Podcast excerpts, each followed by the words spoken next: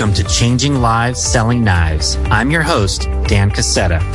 There's a generation of entrepreneurs and business leaders out there right now who are positively impacting the world using lessons and skills that they first learned from selling Cutco knives with Vector Marketing Corporation.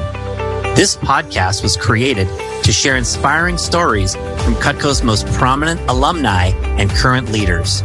On this show, you'll meet successful entrepreneurs, best-selling authors, superstar business executives, and transformational leaders from many walks of life. All our guests will have two things in common. One, they're all changing lives today through their work and their influence. And two, they all started out selling Cutco knives when they were younger. The lessons of the Cutco Vector experience are numerous, are compelling, and are real world concepts for business and life. Through hearing real life stories and hands on experiences, you'll gain insights that can help you in whatever it is that you do in life. Thanks for pressing play. Let's get on with today's episode. Hello, everyone. I am super excited about today's guest. We have Jeremy Reisig who is a Hall of Fame Cutco sales rep, started with the uh, Cutco Vector business back in the year 2000. And uh, today, Jeremy is a musician who has chosen an uplifting form of music uh, to be able to inspire the world. And uh, he's known as Brother James. Uh, in his musical career. He is also a facilitator of Group Genius, and he is the co-founder of Fambundance, uh, which is an organization uh, that helps entrepreneurial families to uh, develop the tools and the network and the experiences to carry family legacies forward. Jeremy has written a book about his music called With Our Words We Create. And in there, he says, The music I have created is my vision for positively impacting the world. I write songs about being courageous, loving selflessly, developing self awareness, and remaining optimistic. He is one of the coolest people I've ever met. He is a fun guy to be around, and I'm fired up to be able to have you here on the program. So, Jeremy, brother James, thanks very much for being here. Oh man, it is an honor, and I'm fired up too. All right. Well, let's get into it, man. Let's get into it. So, I want to hear a little bit about your background and personal story, just leading up to when you started selling Cutco, because I don't know all the details of uh, you know your life before Cutco, so to speak. So, tell us a little bit about uh, where you came from. Well, I come from an amazing uh, mom and dad. My mom and dad are so loving and so supportive and have always told me that they believed in me and always supported the wild ideas and uh, the crazy amount of dedication and uh, excitement I have for life. So I would say that about my whole childhood is that a lot of it was so great because of my mom and dad and because of our family. Yeah, awesome. And I was a big athlete growing up. I played uh, every sport in high school. I played baseball, soccer, basketball, football. I wakeboarded. I snowboarded. I just I loved sports, and I was also really into music. And so I was always, when I was little, beating on pots and pans. And as I got older, I was convincing my mom that buying a drum set was a good idea, then joining bands and trying to have band practice at my parents' house. And they always supported it. So uh, before I got into Cutco, really, I was into three things. I was into being really good at sports. I was an all state baseball player, won a state championship on the soccer team as a goalie. So I was really into sports. And I was also really into music and I was really into girls. and and then I went to college to play baseball. I had a shoulder surgery. My last game of my senior year, uh, right before districts, and I was an all-state pitcher going into districts about to make a state championship run and I blew out my right shoulder, my pitching shoulder. And that took me from Western Michigan College, where I was going to go play baseball. I rehabbed and went to a smaller school. And at that smaller school, I heard Jason DeBruler in the basement of the college talking about making money, getting school credit, and winning scholarships, demonstrating knives. And I couldn't help myself but pop my head over the little cubicle and go, How much money did you say you made? and that was the beginning. That was the. Be- I was actually at Hope College. I was going to be a gym teacher and take my baseball career as far as I could. That was the goal.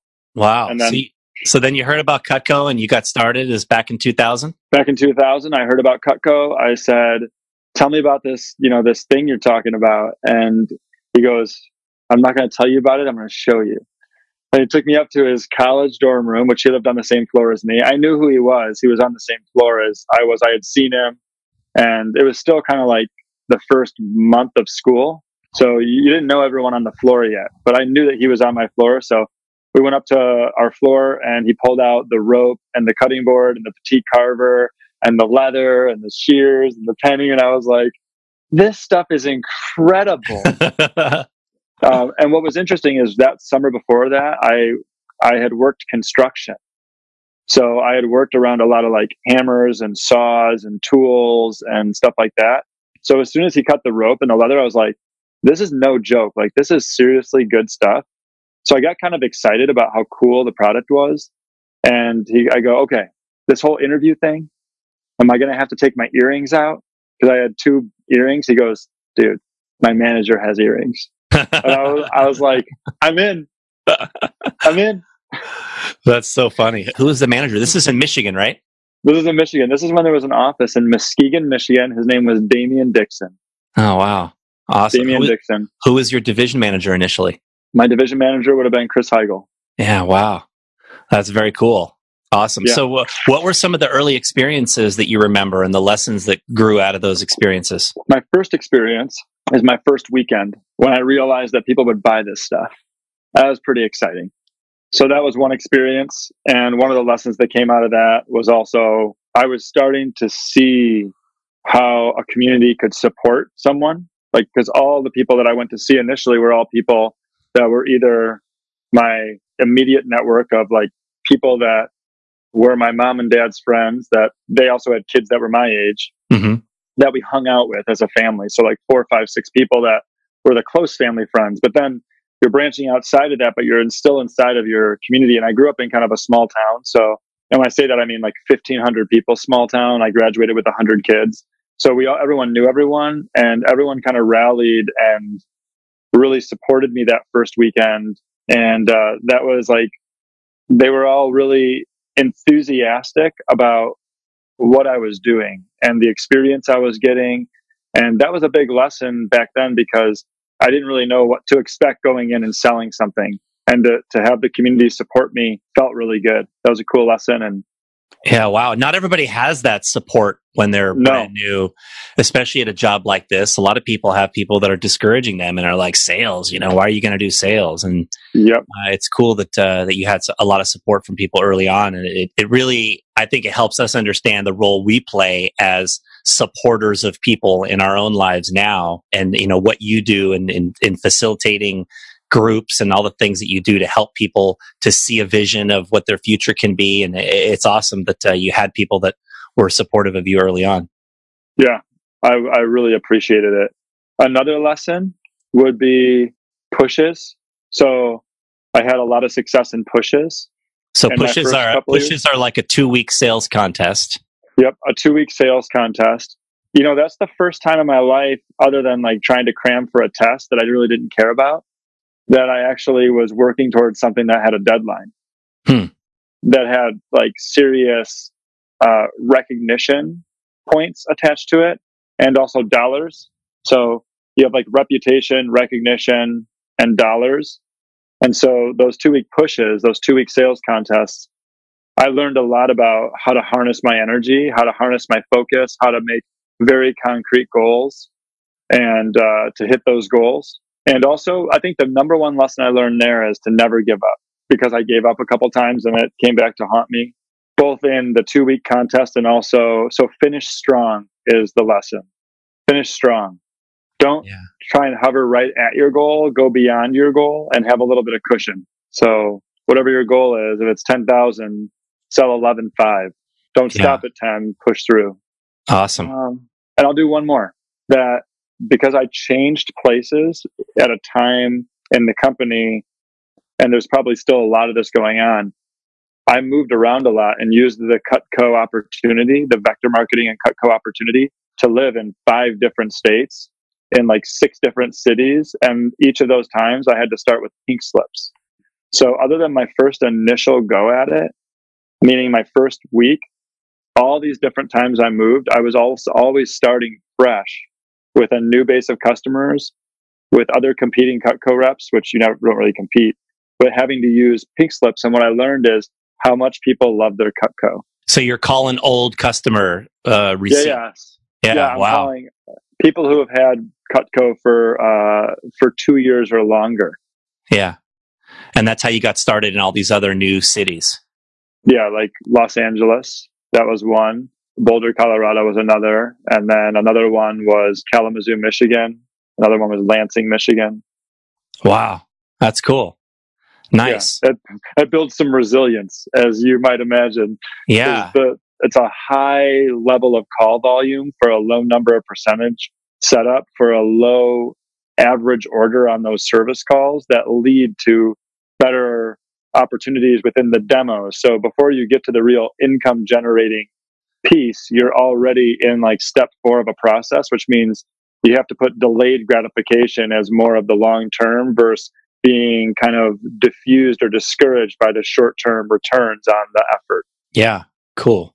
Well, so how did your story of you know being in Cutco? How did it lead you to what you're doing now?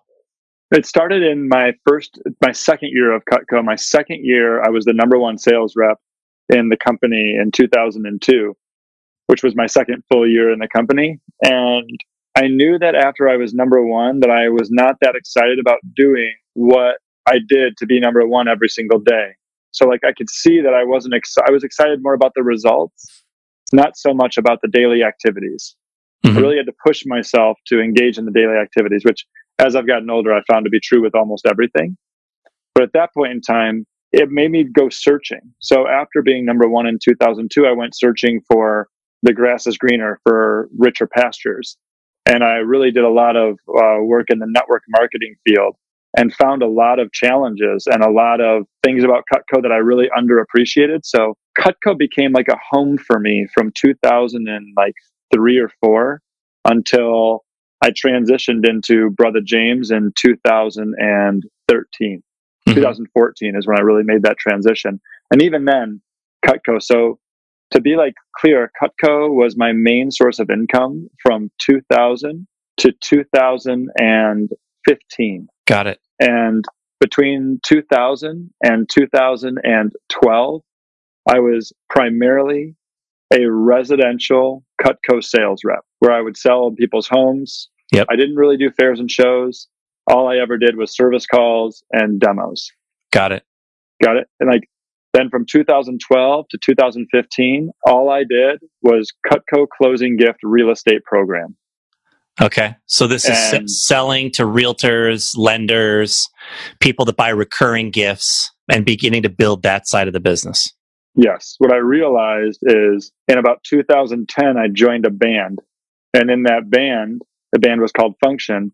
We started to get really busy and when you get really busy as a band, it means that you're busy on the evenings and the weekends. And if you're selling residential Cutco, you're trying to sell residential Cutco on the evenings, evenings and weekends. And weekends, right? So my like way of making money, I had to switch. So this is really was a valuable opportunity for me in the Cutco world to see that inside of Cutco, there are multiple opportunities to adjust your hours of operation depending on how you need Cutco as a business to support whatever passion or visions for the future you have for yourself. Mm. So Cutco is one of the most flexible financial vehicles out there. And I learned that firsthand in this experience. So from 2010 to 2012, the band becomes very busy. Around 2012, I can't do any demos. I have to convert all of my business to like Monday through Wednesday, maybe Thursday in the morning. I have to sell to realtors.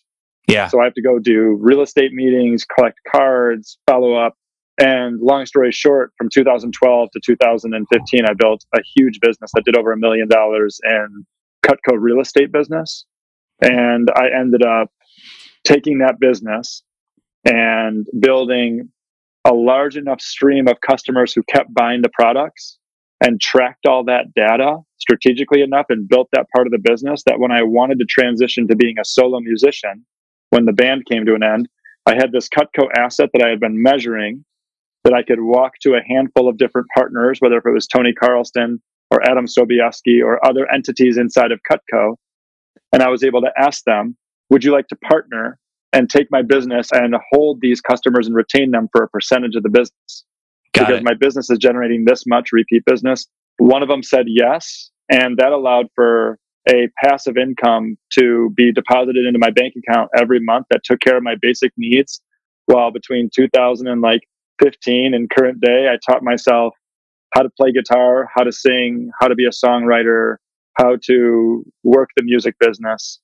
And that was the transition between utilizing my Cutco business as a vehicle to giving me the freedom to learn a whole new skill set that I was really passionate about.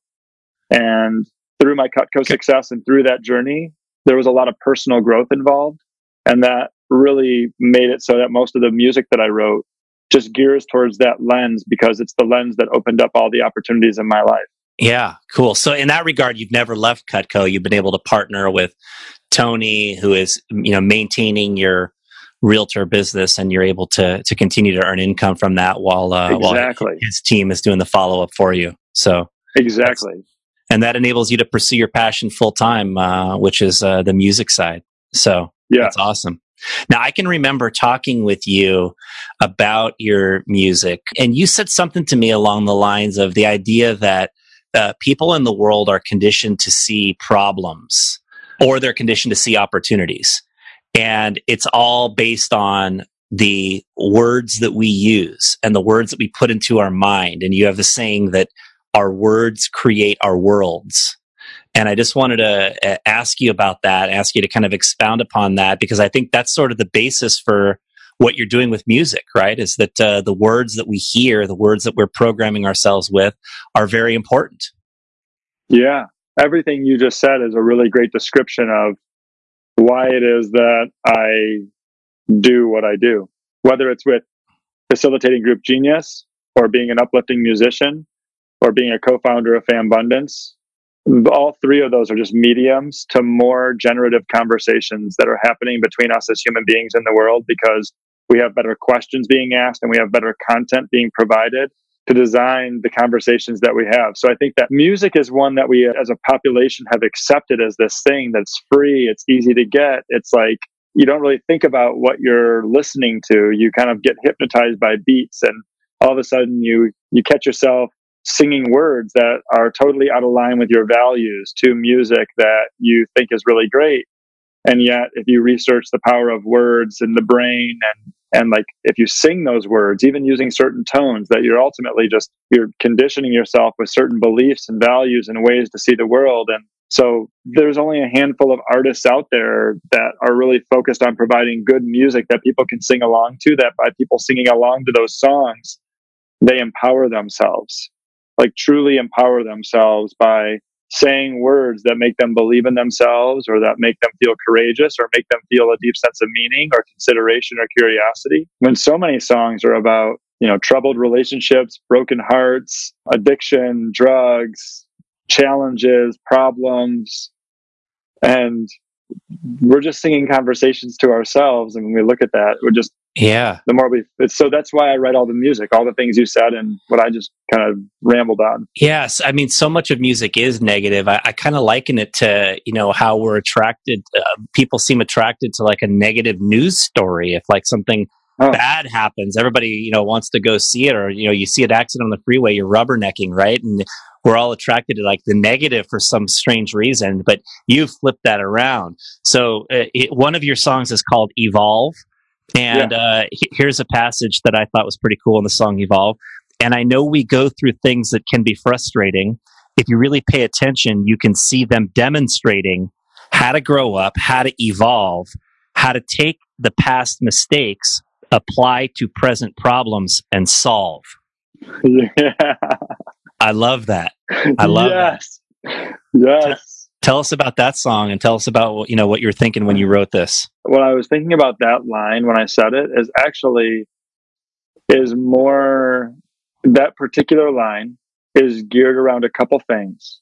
One of them is addiction and that when i think of the past mistakes that i've made and i look at my addictions the way that those line up and whether it's addictions or if it's just a common pattern that you see that if you can look at the reason and kind of uncover some of the mistakes you've made and investigate them for lessons, you can find ways to apply them to where you are in present life and get a different type of an outcome. So in that case, I was in a, a whole year of sobriety, just decided that I wasn't going to drink or do any drugs or use any caffeine or really have any sugar for like a year. And uh, that was part of that song. And the song itself was about that was my first song as Brother James. So that was me evolving and telling myself all the things I needed to hear and sing to myself over and over again to believe that I could become Brother James. Wow, that was your first song as Brother James. I didn't know that. That was my first song as Brother James, and for like the first year, it was the only song.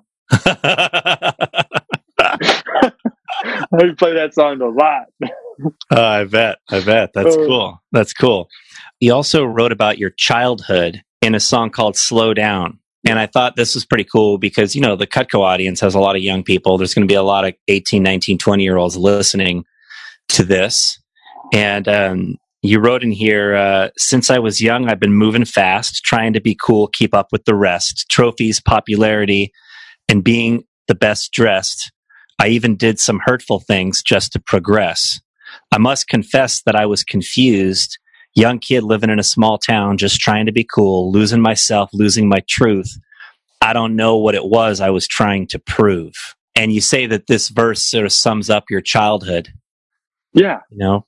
just trying to keep up with the Joneses, you know, trying to keep up with uh, with being popular, whether it was the clothes or being a little hurtful towards another kid because my friends were being hurtful, and by me being hurtful, I earned kind of brownie points with them, like that type of stuff. Just you lose yourself. Dr. Kelly Flanagan, he's a really great. I think he's a psychologist out of Chicago. He's a really smart guy. He, he wrote a book called Loveable, and he talks about you know, around the age of five, six, seven, when we start to go to school, we really we start to fall out of this true self, and we start to fall into what's what's uh, what he describes as the false self.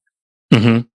The false self is really looking for all of the external types of validation, and that's what that whole verse is about. And what I'm doing in, in the I must confess, I was confused, a young kid living in a small town, just trying to be cool is me also acknowledging that I didn't know any better and that I'm not blaming myself or anyone for it. It's just the way that it is. And if I can look back on it and see it for what it is, then that gives me an ability to kind of use it as something that's valuable and powerful for me to take forward. Yeah. That's cool. Nice.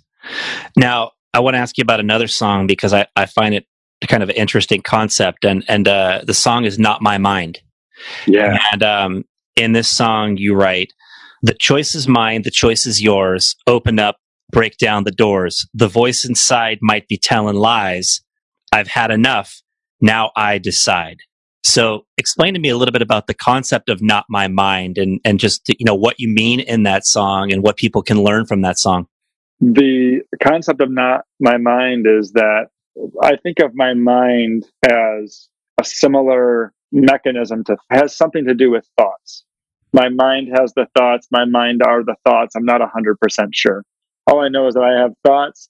They're up here, and we point up here, and I'm pointing to my head if you're listening, uh, and that we have a mind, and that there's lots of things that happen seemingly up there every single day. There's lots of thoughts that go through our mind every day. So lots of thoughts go through our mind every day, like 35 to 55,000 thoughts a day.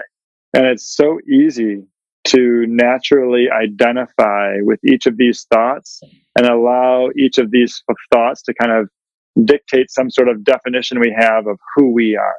And that the thoughts resemble who we are and also resemble the decisions that we should make moving forward. That those are the key indicators, that those are the actual key influencers of how we should make decisions. And not my mind is really saying, don't make decisions based on what all the emotions and kind of things that all those thoughts create. Use those thoughts as kind of radio stations where you look at what it is you want to create, you take the thoughts and you tune into the type of channel of the thought that you want, which makes you not your mind. It makes your mind kind of just a tool that you get to use to navigate the world. Mm. So when it says not break down the doors, the voice inside might be telling lies, is that also through the way that we're conditioned as human beings for so many different reasons that we don't have enough time to get into on this particular session.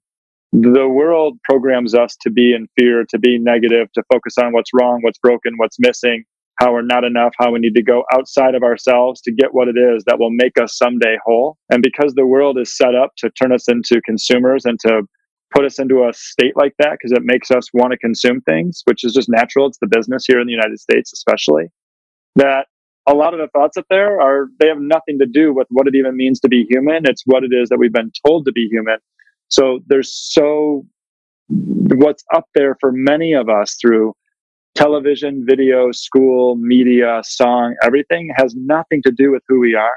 And that if we can remember that and just be aware of it and not be defined by it, that we really we start to gain our true power as human beings to choose who we want to be and what type of thoughts we want to put in our mind that then dictate our actions. Wow, uh, that's so awesome! I love that uh, you've found a way to be able to use music and the words of your music to bring those concepts to the masses. It's it's uh, it's such a unique thing that you've uh, you've been able to create. Thank you. Tell us about your favorite experience in impacting young kids through your music. I know you've done that a lot. Yeah. Oh man, I would. S- there's so many. There's so many. I will just say that music bridges some pretty big gaps. One of the biggest gaps in our country is the recognition and appreciation that it has for adults and that our adults have for youth. And through my experiences in school, and Dan, you've experienced this a lot because you work a lot with youth. They're so talented, they're so bright, they're so sharp that I'm just encouraged by how much talent is out there in the world, especially in our middle school and high schools and elementary schools. If we find a way to harness it, if we allow our system to evolve in a way that allows us as a species to evolve, we have a lot to be looking forward to because we have amazing human beings around the planet. We've been into some pretty dark places and they're there.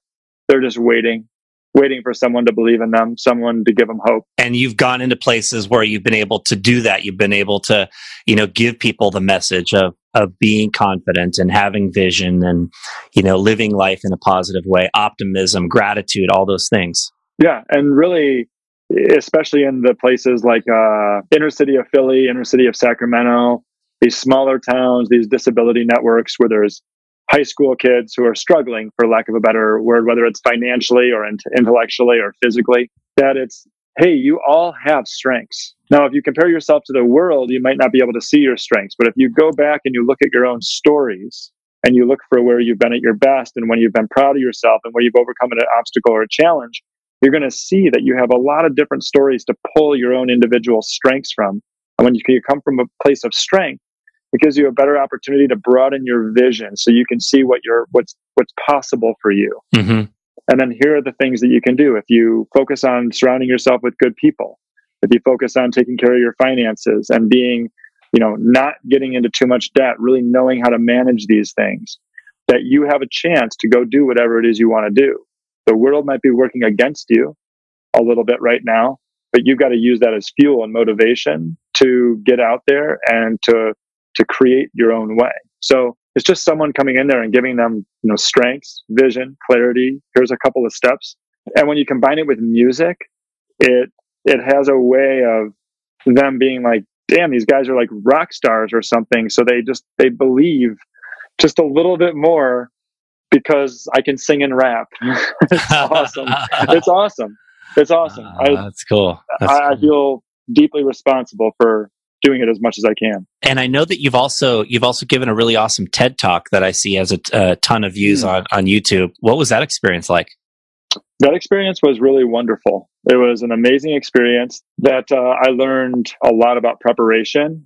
I learned at the end of the day, the best thing to always take into a message is to create a message that you're going to have fun delivering. You know, hmm. naturally inside of the messages that I get to deliver, there's music that's part of them. So when I think of the TEDx message, I'm like, the song at the beginning is animal and the song at the end is grateful and that's like six and a half minutes of me just getting to like be a kid and do what i love. And the rest of it's kind of stressful. But the parts that i really like love the, doing the music it just it reminds me how much i love playing music and having that be part of like a talk or a message where i'm just being my playful kid self and that the thing that the audience is connecting to isn't that i'm a great singer. It isn't that my music is mind blowing. The words are meaningful, but they're what they're really seeing is like, especially in that TEDx room where everyone's sitting down and it's kind of a professional group of people. And in the first song, I'm jumping up and down and singing "I'm an Animal." what makes them lean in is that they see the little kid inside of me that they want to release within themselves. Wow. And like in that TEDx message, as you know, you're putting it together, it's the power of passion, purpose, and gratitude. And when you break all those down, we all have all those when we're a little kid. And then we lose it. As Dr. Kelly said, you move from the true self to the false self. And for those of us who are lucky enough, we start to emerge back into the true self as we figure out that we've been conditioned and misled. Oh. So the music in the TEDx talk was uh, was awesome to deliver in that setting. Yeah, that's cool. What are your three favorite Brother James songs? My favorite Brother James songs, number one, Animal, because that song reminded me of it was like the first rocking song I wrote. So I got to rock. I got to like rock in my live shows. I got to rock when I recorded it. I get to kind of like sing about attracting because being an animal wanting your belly full just means you can attract all the abundance into your life all of the opportunities all the relationships all the money and so when i'm singing that song i'm just thinking like i'm attracting all these things and i've got what it takes to make it happen and so that's a pretty exciting song to perform i really love abracadabra because i remember where i was singing it i remember or when i started it i remember how it started playing it on the ukulele and I love what the producer did with it so much. I love it so much. It's such a great feel. And not my mind. And then uh, I, I, I love them all. I love them all. I love them all. nice. So I want to ask you a little bit about Fambundance because I know that the group attracts some really amazing types of families that participate. Uh, and you've had a chance to meet some incredible people. And um, have there been some experiences through Fambundance that you could share that have been uh, uh, transformational for you? The main thing that's been transformational in the Fambundance experience is watching what happens when families, doesn't matter if it's a high influencer family or a family that's coming in that's the lowest net worth family in the whole group. It is remarkable to watch what happens when families set aside time to run their families like they run their businesses. Hmm. Remarkable. Tell us what you mean by that. I mean, I'm not a father. I don't have a partner. I actually, through my Fambundance experience, I'm inspired to be such a better partner to the next woman that I attract. And I can actually see how my past relationship didn't work because I didn't do this. And I have to actually look back on it and see the mistakes I made and pull the lessons from it and apply it to my next relationship, which you could say apply it to the present moments and I was trying to pull the lyrics back in from Evolve right there. Sorry. Um, uh, it's it's hard. Just sorry. It's hard. I know. Just to. I know you got to. I got to start it from the beginning. I know. I know. It's. Uh, I know. Yeah. It's. Um, how to gr- how to take the past mistakes, apply to present apply problems, to present problems, oh, and solve. There yes. it was. So when you see this in front of you, like you see a family who is treating their family like a business. So that means like a family meeting like you have a business meeting, you have a family meeting, you have a whole schedule and a planner of how you're going to plan those meetings and what vacations you're going to take and when you're going to have date nights and all the stuff that you would do for your business that you're doing it for the family. But here's where it gets really interesting and here's where it gets really inspiring. It's when families start to connect to not only having those meetings, but having directed and well designed conversations for how to have the meetings conversations around their shared values as a family, around their shared future visions as a family.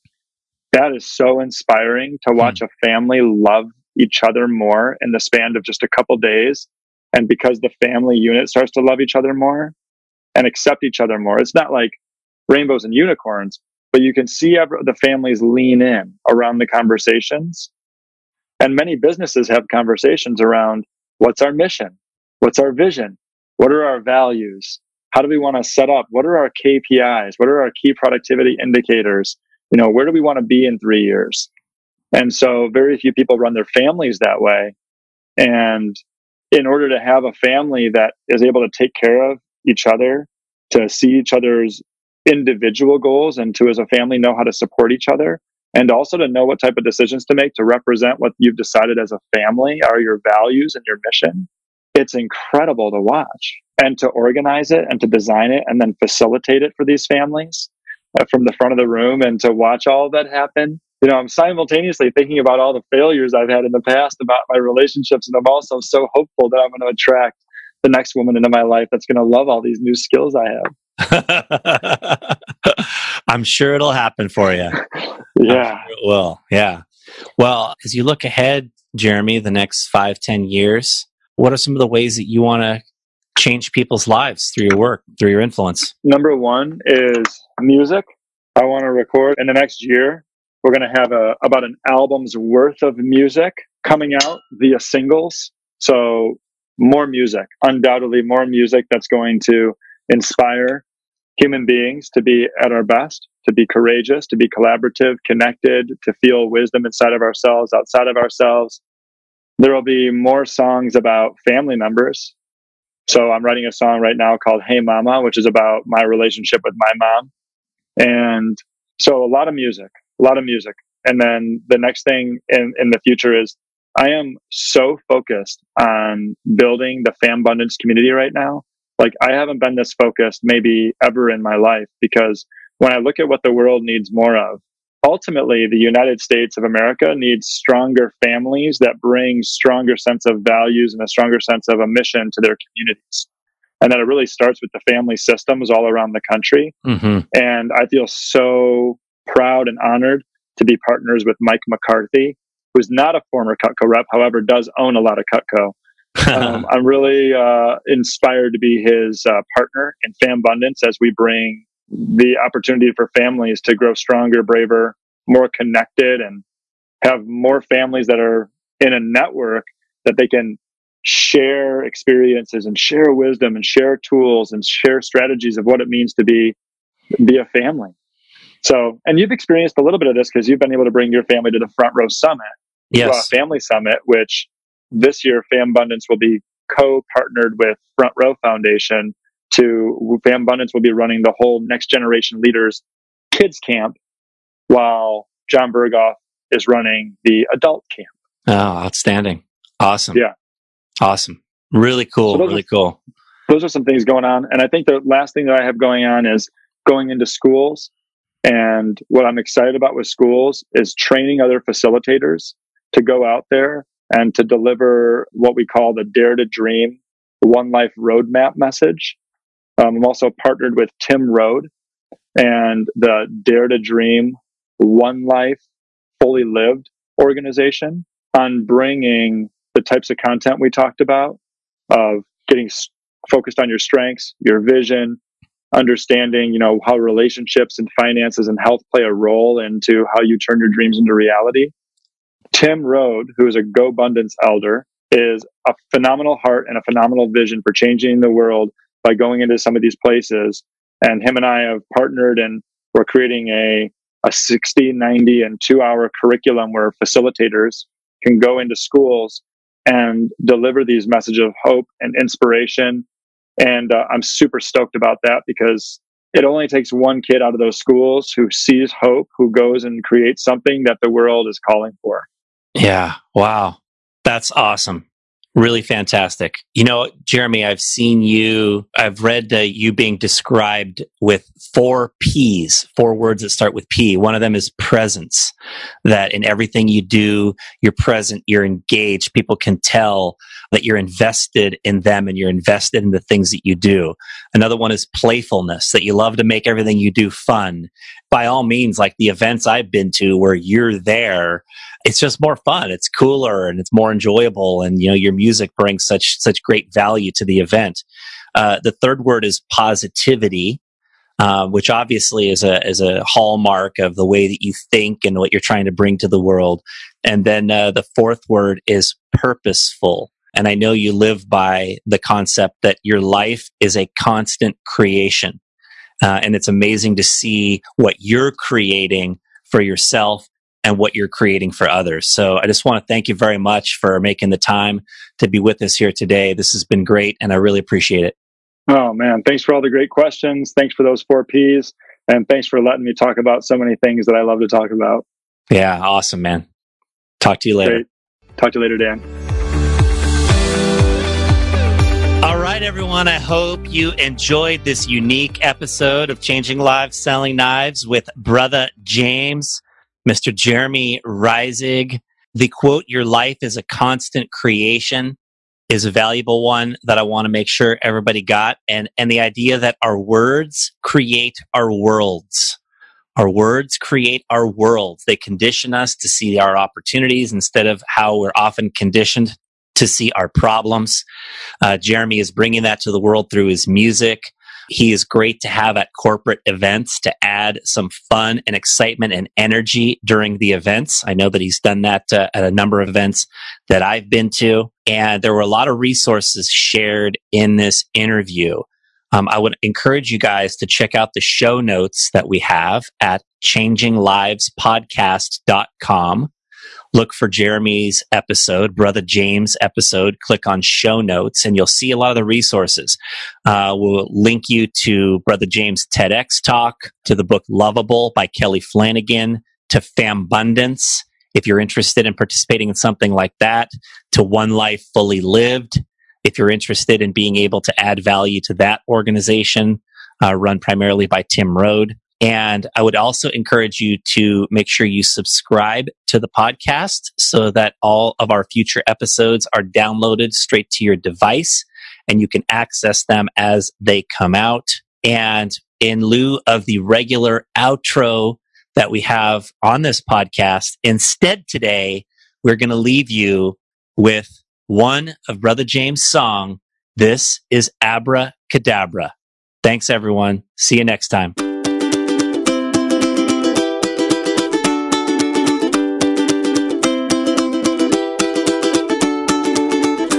Feeling good inside. I really love my life. I'm putting out these good vibes every single day. I'm like a shining ray. I love to celebrate. Even on a rainy day, I wear sunshine up on my face. Hello, my friend from another. Let go, search for the good. I know we got each other. It's so remarkably true whenever I feel low. I look inside and grow. My words, they help me know just who I am. With these words I create, abracadabra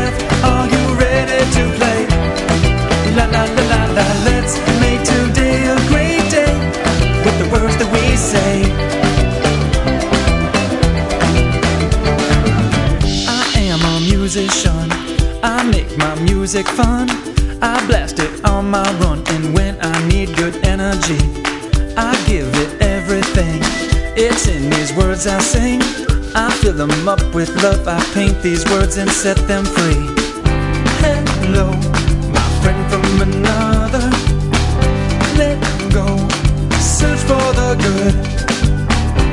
I know we got each other. It's so remarkably true whenever I feel low. I look inside and grow. My words, they help me know